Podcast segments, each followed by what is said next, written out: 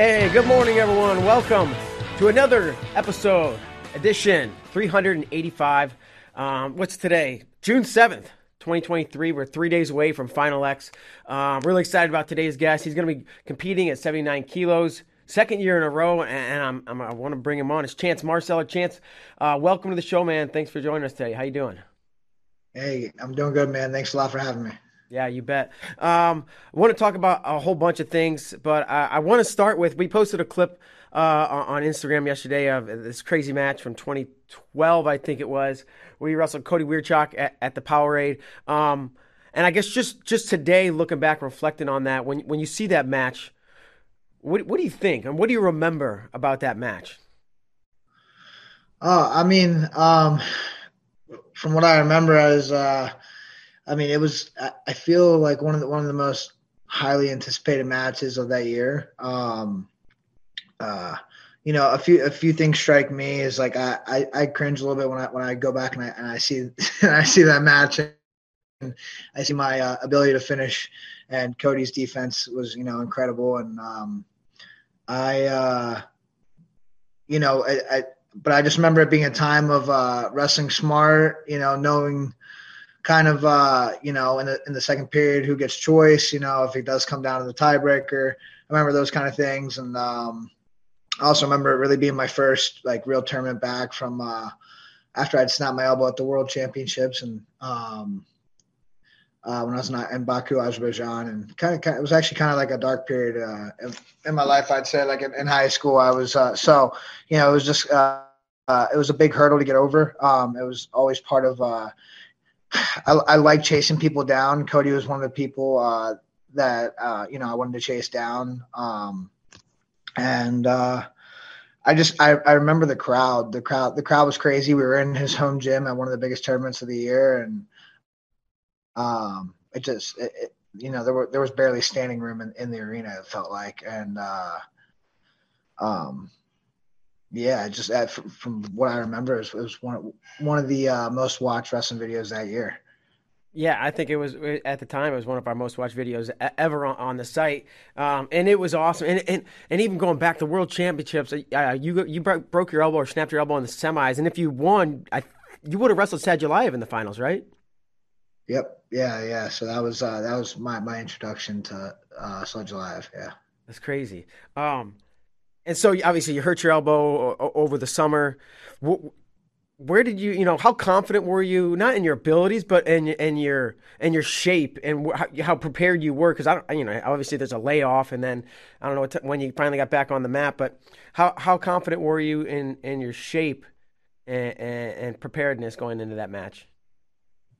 You know, I don't think like back then, you know, I don't think I had like a confidence in my shape or my ability going to the match. I think I was living kind of like on just like a roll at the time, and just kind of believed wherever I went, I could win. Whatever I was doing in my life, I could still win.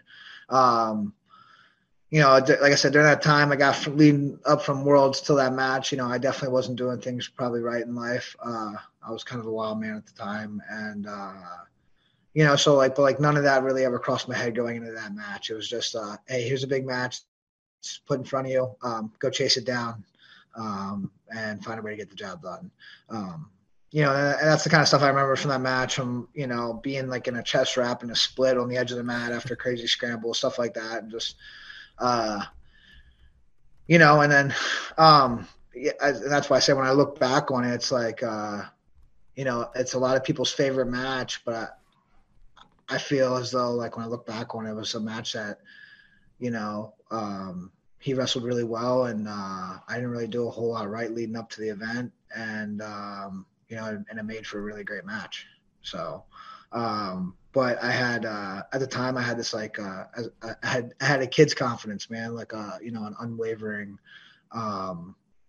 ability to believe I could win under any circumstances. And I was making circumstances probably in my life tough on myself leading into the match. So I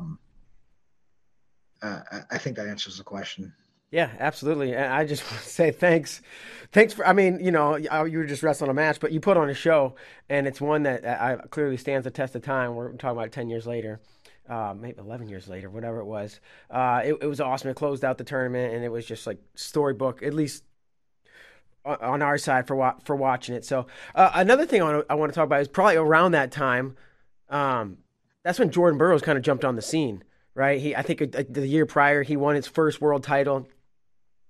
What was your introduction to Jordan? Like, was it when he won his first title? Like, when you were like, he not came on your radar as a competitor because you're in high school and he's on the senior level, but when you're like, oh, there's this guy, Jordan Burroughs. He just won the Worlds, or was it the Olympics when you were like, this guy's, dude, this is the guy in USA Wrestling? Funny enough, like I actually had told Jordan this story before a few years ago, before we really started competing against each other. A lot of my friends, a lot of people who know me, like know me as like the encyclopedia of wrestling. Like I absolutely love the sport, and I've always like been able to remember names and brackets, and just like that's kind of my personality towards the sport. And my first real introduction towards Jordan was my Win magazine when he won senior nationals. I was like, oh, I like this guy. Like, I don't know. I saw a picture of him in the Win magazine in the rankings. I was always looking at the rankings as a little kid in the Win magazines, like when I was 10, 11. So it had to be about the time I was, I want to say I was 11 or 12. I had just won Tulsa nationals, and Jordan was a freshman at Nebraska. And my mom had, kept us. She delayed our flight and took my mom, my dad, and I. We went down and watched a quad meet down where the Oklahoma City, I think it was where the Thunder play, and it was like OU versus who did OU wrestle? I don't know, Wisconsin, and was that encyclopedia? And it was Nebraska versus Oklahoma State. So it was Nebraska versus Oklahoma State, and Jordan had, I don't even think he was All-American yet. I think it was his freshman year. But I just met after the match, the one guy went down and, you know, it's Oklahoma State, OU, Nebraska. And I went down and waited around to get Jordan's autograph. I watched him tech a guy like, on takedowns and so that was actually my first introduction to Jordan, like really getting to meet him. And so I told my story a few years ago because I thought it was funny. Like that was before he ever won an NCAA title or even All-American, I believe. So, and he was the only guy I asked for an autograph. I didn't ask for many autographs as a kid. Like I had, my coach was Kulak growing up. So like, I was just kind of under the impression like you're around good wrestlers. Like you don't really ask for too many of them. I don't know. So, that was my introduction to him. And then like I lived at the Olympic Training Center for a little bit, like during the summer of my freshman year of high school. And that was around the time, you know, he was going on to win his first world title.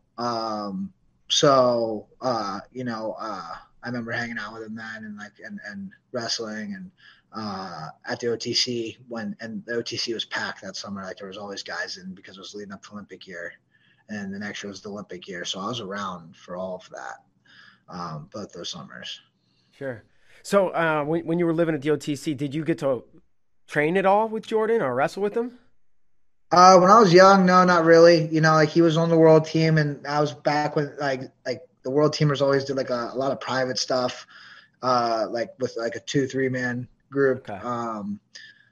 The one thing I remember though is I remember Harry Lester calling him out, and they like Harry was on the Greco side, and them coming in and having a crazy epic battle, and Lester was pretty good. Like it was a good match, and Jordan ended up winning. But like it was little stuff like that where I remember like dudes in the middle of training, and like he's like, you know, guys are kind of calling each other out, and you know they're not afraid to step out, put on the line, put the pride on the line a little bit in the room. So that was always one thing I remember and respected. Sure. Was that him and Harry? Because Harry's Greco. Did they wrestle freestyle or what? Did they? Yeah. They wrestled freestyle, yeah, and it was close. Yeah, wow. I know Harry was a stud. But, I mean, again, like that, you know, Jordan wasn't quite – like he was, I think, a world champ at the time. I think that was in between his first and then the Olympic gold. So that was like neat to watch. But, you know, I don't think he was quite, you know, fully peaked out like where – you know, it was where people were more intimidated wrestling than calling him out. So sure. I don't know that you have wrestled trained with Jordan, but did you eventually train with him at some point? Yeah. So, you know, over the years going up to OTC and stuff and whatnot, we've definitely, you know, have worked out together. I mean, even after Final X last year, you know, we had a practice match and we drilled together one day. Like, so over the years, like we've had a couple drills together at the OTC, and at one point, I think before 2018 or 2019 Worlds, like I you know, he brought me in as a training partner for just like we were at the OTC, but they had like a private session and like a one-on-one, and I was his partner for like 2 days of that or something. So.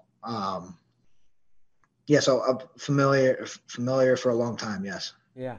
So, you know, obviously when you're 12 and you see him wrestle in Nebraska and he gets autographed, you're not thinking, I don't think you're probably thinking, I might wrestle with this guy one day.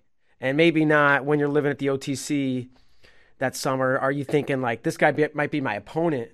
When did that, not that there's any animosity, but just the realization, the thought that, like, man, I might go up against this guy for something big one day. Was that... I don't know. Do you remember when those kind of thoughts started? Yeah, no, I think the shift like happened probably about the time like I was in high school. Like that was like I always had like a belief when I was a little kid. Like, you know, when I was in seventh grade, I was wrestling guys who were ranked top in the country that were, you know, seniors in high school. So like I always have. By the time I started hitting high school and stuff, you know, I had a true belief that most of the guys on the circuit around my weight are probably going to be my competition one day. So.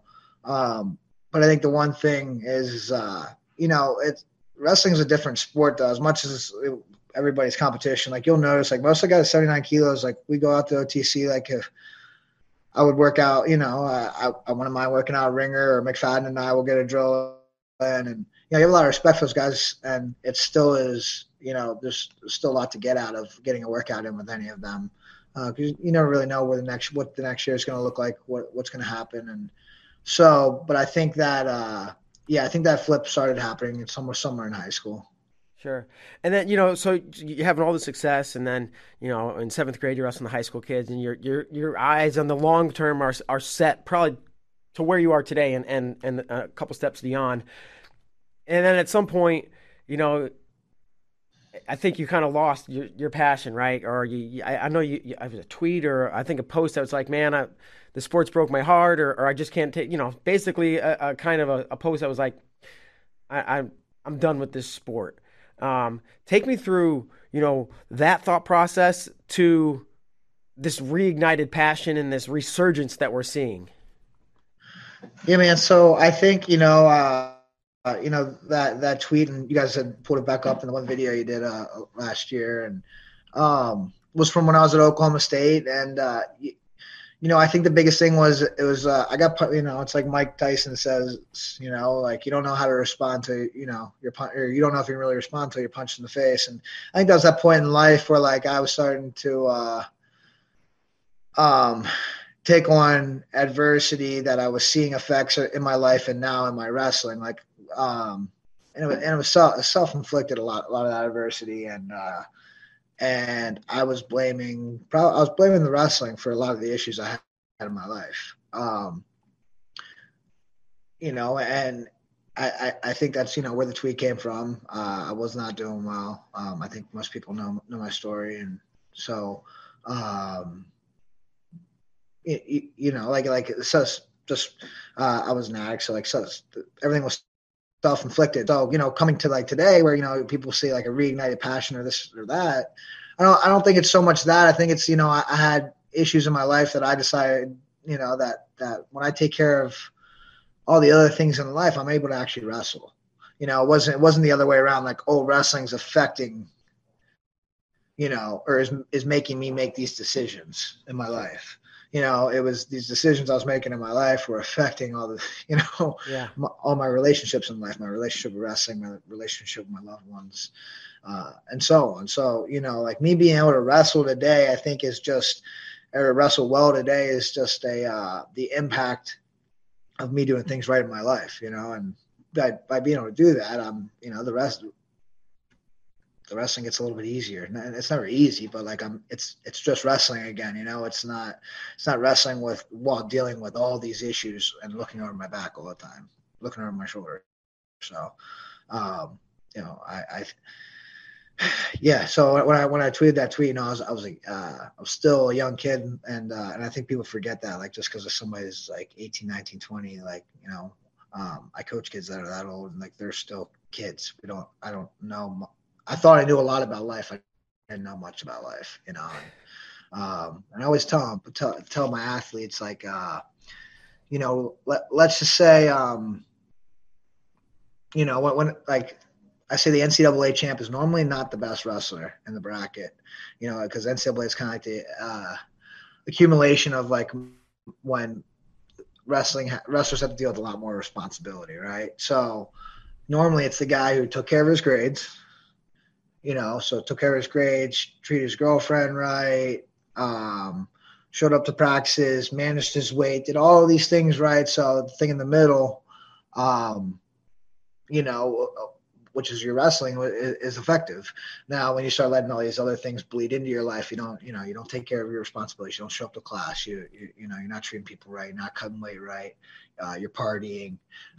Those things start to bleed into your wrestling, you know, and that's kind of my, my model for like NCAA wrestling on like the guys who win, you know, not to say the guys who win aren't normally very good at wrestling, but, And even more so, let's just say the All-American, the guys who end up All-Americaning, right? So like, are the guys who are able to do all that other stuff right? So you don't see as much of an effect on them in the wrestling. I love that. It's not the best wrestler, it's the best at all these things, and wrestling's a big component. And you mentioned that you tell this to your athletes. So you have Stellar Trained, right? You have a club, and when did you kind of start this club? What was the reasoning behind it? And I think you've always kind of had a passion for coaching, but I just wanted you to be able to talk about your club a little bit. Yeah, man. So I absolutely love coaching, probably more than I do wrestling itself. I don't know. That's tough to say. Like, I do love competing. So, but you know, ever since I was in high school, I had my own wrestling barn, and like I would, you know, we'd have guys come in and train. Like, and I ran like a lot of practices in high school. So, you know, I've always had a passion for coaching, and then, just over the years, I never really had anything to call my own. Like, I was always kind of like the guy, like working for somebody else, and, you know, I would have pockets of kids I would train. And, it was just, you know, a few years ago, probably 2.5 years ago, it was time to really, you know, stamp something on my own. And, I've had a lot of help from people in the area, like Chris Balanca and, the head coach at Alvernia University. I help out with them, a Division III program, and they're you know, they're like top 12 as a 3rd-year program with a national finalist. So, you know, he helped me really be able to start something for myself. You know, he's a pretty selfless guy, and allowed me to really you know, take the reins and do what I need to do. So, you know, the club hasn't been around for super long. It's only like 2.5 years. You know, so some of these kids I've trained for longer than that because they were in my pockets of like of areas of where kids I've trained. But, you know, so, you know, we have a ton of really good high school, middle school kids. I don't really do the elementary yet, just because I don't have the time yet, as I'm still competing. I'm excited for when I finally get to take some kids from 9, 10 years old and work with them 5 days a week all the way up through. So, yeah. What you know, you say you love coaching and maybe more than wrestling, but it's hard to say, but like, what do you like the most about coaching? You know, I think the thing I like the most about coaching high school kids and younger kids is the effect you can have on their life more than, wrestling aside.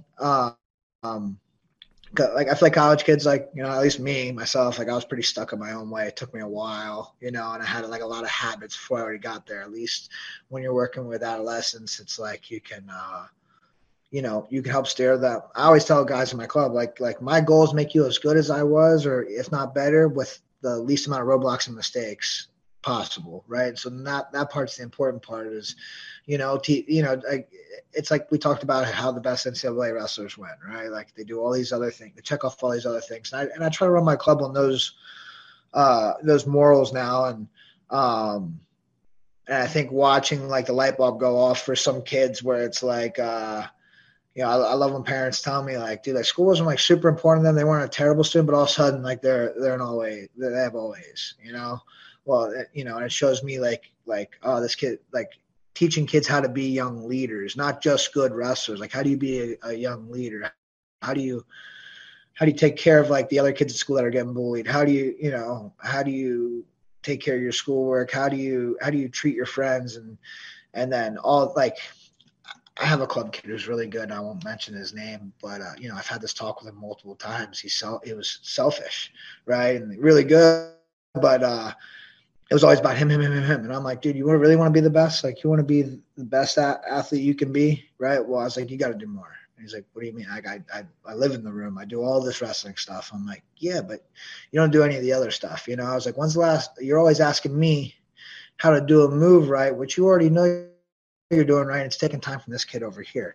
I'm like, why don't you go over there and fix that dude's, mistake, and get back to work? Or why don't, instead of it being about you, like make it about the entire room, like be a leader. When I say it's time to get warmed up, be the first one to warm up and show everybody how it's done, because everybody's watching you and you don't realize that. So when everybody's watching you, you have a trickle effect on how everything pans out with these other athletes in here, right? And I was like, you really want to be the best? Well, I was like, dude, when I was in high school, I had some good partners. I was lucky enough to have some good partners, but no one could really go live with me. No one really could, take me down or do it. But, it was my job to make sure that my training partners, it took me a few years to make it happen, could drill at the level I needed them to drill to, keep the pace I needed them to pace at, to get through an entire one of my practices that I needed, right? I was like, so you really want to be the best? I'm like, you got to be able to make everything around you better, right? So that, it helps you raise your level as well. So, watching that light bulb go off for kids and then like seeing him come in and go, okay, I'm going to try to do this. And, when you see them actually trying to do those things. Now, on the other end, I love coaching because I feel like I'm a student of the sport.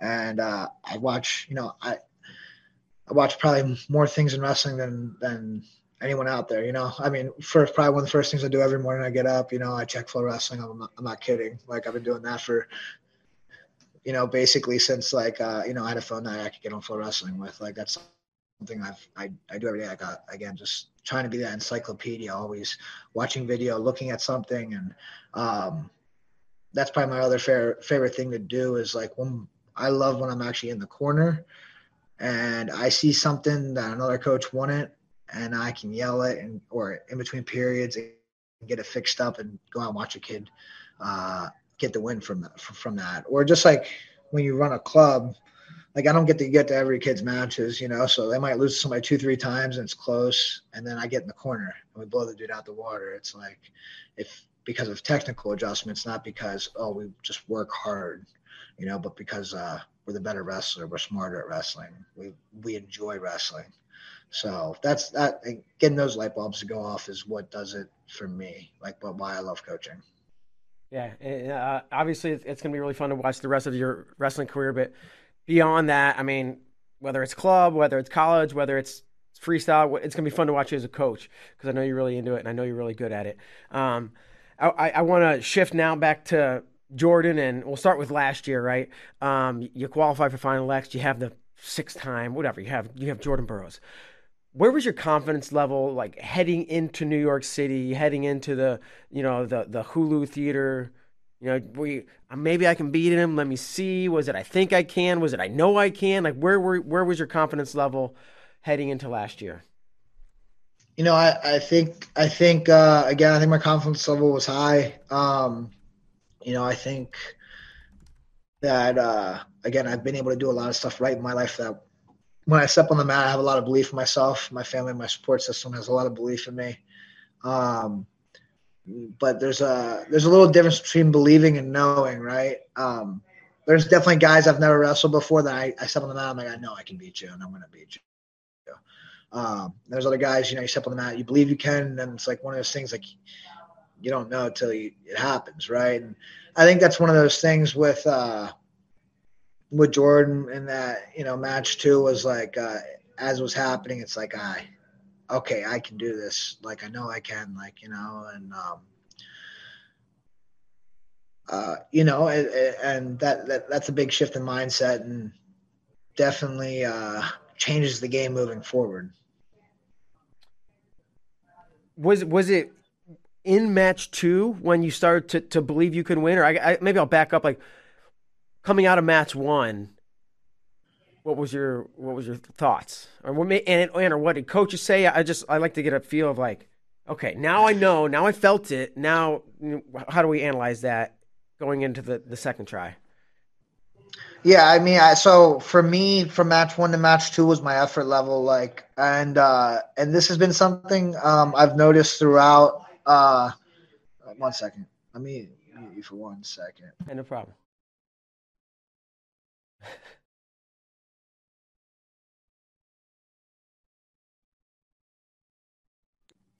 Sorry, I'm with Coach Kendall.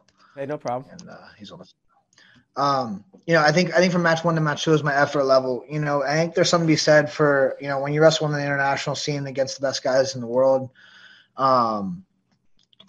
like close to max effort and max effort are not the same. You know, an amount of leg drive and pressure and an ability to stay in the middle and mental fortitude, like just like all that stuff. And I, you know, it was just a matter of how much effort am I putting in?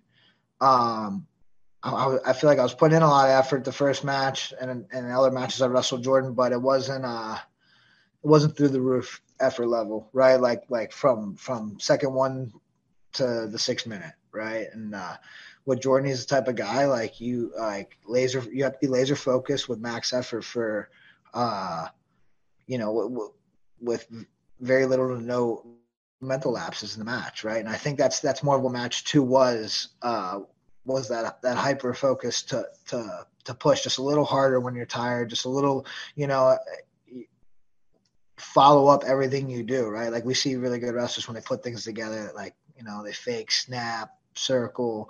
Okay, it's almost there. Then they come back and they do it again at a higher rate, right? He's one of those guys that, like, you have to do that constantly. And I feel like that's where it was, you know. And I say I noticed that, like, on the senior level, like, just a tad bit off of, like, your max effort, like, can cost you the match. And it's like when I wrestled a dude from Kazakhstan. He won the Asian games this year, or Asian championships this year. You know, lost to him last summer pretty bad, 6-1, like, and then beat him this year 2-1 in Egypt. And you know, with just again the same thing with that match was like very similar from match one to match two. Or Jordan was, you know, just the amount of like energy am I putting behind the match on trying to move forward, take ground, and just be in somebody's face. So, you know, I think that's the biggest difference between match one and match two is, you know, effort level was really high, but like it was at max. And it was for match two. And and then match two to match three, it's like, you know, you did something you haven't done before and you got to refocus and figure out how to do it again. And I don't think that effort level was high, but not a max. From two to three. So, yeah, I mean, I think that's the difference. Where's your confidence level today coming in, you know, versus a year ago? Last year, you thought you could maybe, you know, and I think you said something about unfinished business. Yeah. So, you know, it's, it is like, I thought I could last year. I was close, but I didn't get the job done. And, you know, this year it's, I've done it. I've done it before. I've done it once, right? Like, why? Like, I expect, you know, myself, and I think my support system expects myself to be able to do it twice this year, you know. And that's the plan. Like, so, confidence wise, like, I wouldn't do this if I didn't think I, you know, could do it, right? Like, I wouldn't be in this sport, like, if I didn't believe that I could be a world champ, right? Like, and that's the biggest thing is like you know, yeah, do I need to beat Jordan? Yeah, but like he's that's not the goal. The goal is to win a world championship, you know, for Team USA, and he's in my way of doing it right now. So, and that's kind of the mindset, right? You know, it's win a world title this year and take on anything in your path, like leading up. You know, it's similar like my match with Derringer. Like dude, he's teched me numerous times. Like last time I wrestled in the U.S. Open, the match lasted like a minute. You know, so like have I jumped levels? Yes, but more so, do I believe in myself? Am I confident? Am I here for the right reasons? Am I doing the right things? That gives me that confidence, and it's more like that kid-like confidence again. Yes, you know, and we're back. Yeah. Explain the difference. Preparing for, let's say, the U.S. Open, or really any time you're training versus. It's such a unique event where it's like a UFC fight. I'm training for one opponent a few weeks from now. And is there more, and I don't obviously expect you to reveal your game plan if there is one, but is there more specific training? Is there more technical work on, hey, this is Jordan, these are our potential opportunities, etc.? Yeah, there is. And I think most people are like that. Like for me, like, do I game plan for people? Yes. And, you know, it's, you know, at the U.S. Open from like the specific guys I have, do I have a game plan for? Yes, but I've wrestled enough swim before. The game plan doesn't take as long to execute. It's stuff I do. Like, how do I do it well? You know, basically since my few days of rest after Final X last year, like the only guy I've been game planning for the last year is I knew I was going to be back in this moment. I knew Jordan was going to go on to win a world title after Final X. Because if it wasn't me, I definitely, you know, like after those matches, I just in my heart of hearts, I knew this is, you know, this moment would happen again. And I can tell you, you know, like as we wrestled as I wrestled in Croatia and Egypt, or was preparing for the World Cup, I didn't wrestle at the World Cup, but I was there. Like the things that Reese, Kendall, and I, and my training partners have worked on are stuff for this moment, you know, to make sure that, you know, I can step foot out at the World Championships. So, you know, I was like, I prepared for the U.S. Open. Like I never, like my shift, my focus and my training really hasn't changed off of what I want to, you know, bring on to June 10th. So the focus has been on this match for a while, for a lot longer than just the U.S. Open till now. Sure, yeah, a year basically, right? 300 something days. Yeah. Do you do visualization? Whether it's broad and just like stepping on the mat and being in the atmosphere in the moment, to he steps here, I shoot, you know, etc. Yeah, man. I think you know, I think visualization is definitely effective.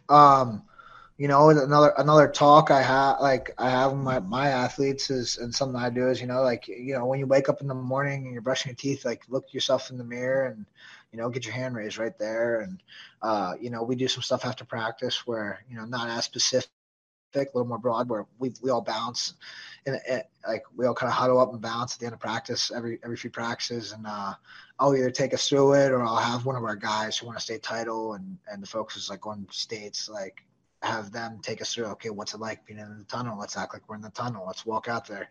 You need to get your hand raised 4 times, get it raised 4 times, shake hands with the guy, get it raised. And that's normally like, those are normally our best practices. I normally do it like after our best practices, and then they'll break it down and dance like in the huddle a little bit and stuff. But like, that's like that's something we do have to practice that I absolutely love to do. But, and then me personally, like, you know, after weigh-ins, like, you know, do a little bit of visualization and prayer, and, I always like to, you know, put a foot on the mat before I ever wrestle on the mat, just to see what it's like, check the arena out, get the feel, and imagine myself winning it, you know? So I definitely feel like, and all of our reps, like leading up to it, all of our live goes, you know, it's, you know, our coaches remind us, like, you know, it's just not a 6-minute go. Like, remember to put yourself in that actual situation. Remember, like, you know, it's like last week in practice, like let's say like I'm with a training partner and I'm up by 10 and there's 10 seconds left. Well, like how do we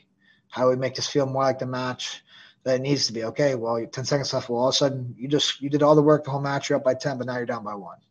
So, you know, go get it. Like, put yourself there right now. I think those are all different forms of visualization that I use. Sure. And really one of the last things that I want to talk about is just like coaching, which you're passionate, you coach and you wrestle at the same time, which is great. How does coaching make you a better wrestler? For me personally, the biggest thing that coaching while in the middle of competing does is like,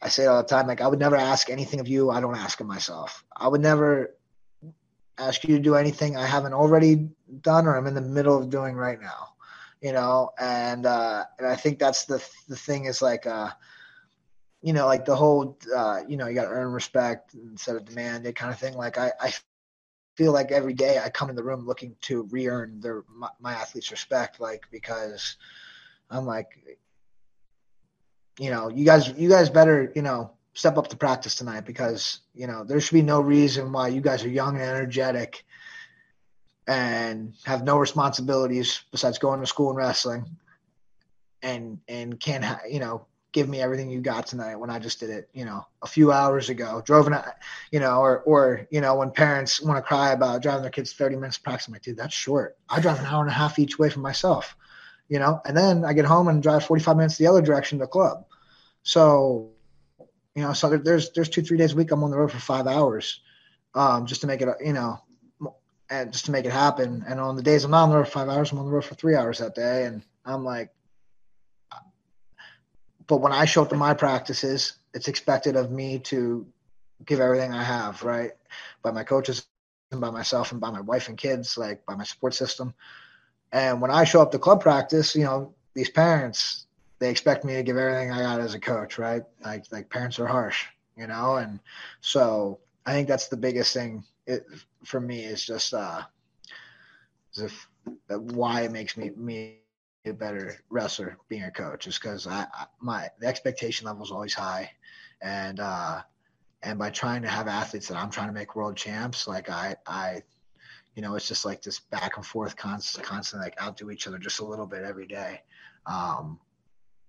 And obviously just like anytime you're working on technique, it makes you like get in there and break it down. Like, and sometimes you're breaking it down, you're like, whoa, I do that wrong. Or just not having a big ego.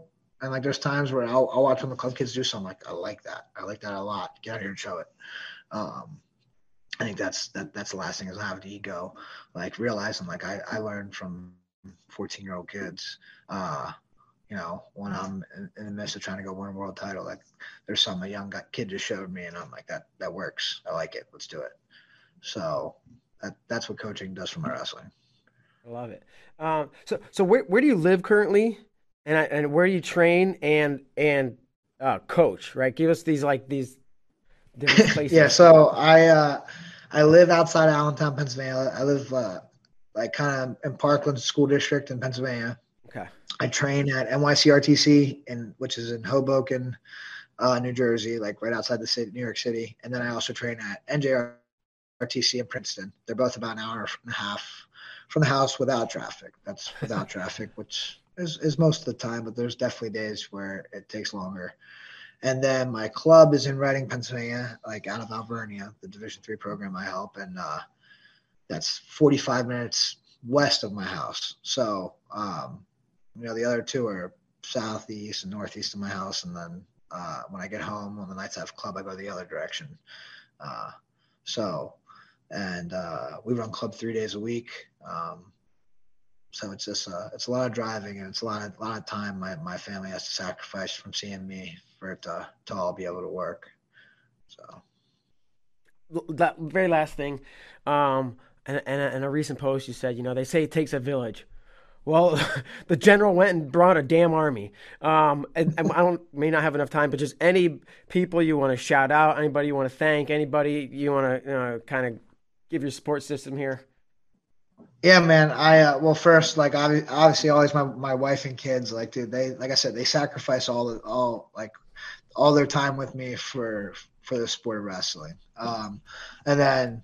You know, I have two different RTCs I work with. So between Kendall and Reese, Mitch Flynn, Silver, Nate Jackson, like some of the best. And then, you know, we have all other training partners. And then, again, I mentioned him earlier, Chris Balanca, and then Matt Lackman. I don't know if you guys know Matt Lackman. He wrestled his brother in the national finals this year, okay, in Division III.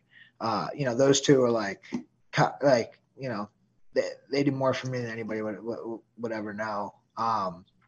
And then I do have a pretty cool group of parents in the club, and that's where the general thing came from. Like, one of the dads called me the general one time, and then it just kept going off that we're the Stellar Trained Army. So, because they're like, how many teams did he bring? I don't know. He brought an army, they said. So that's kind of been the running joke lately, and I don't know. I liked it, so all the guys have been kind of sticking to it, and but yeah, all those people like are huge in my support system and have really helped me get to where I've gotten to today.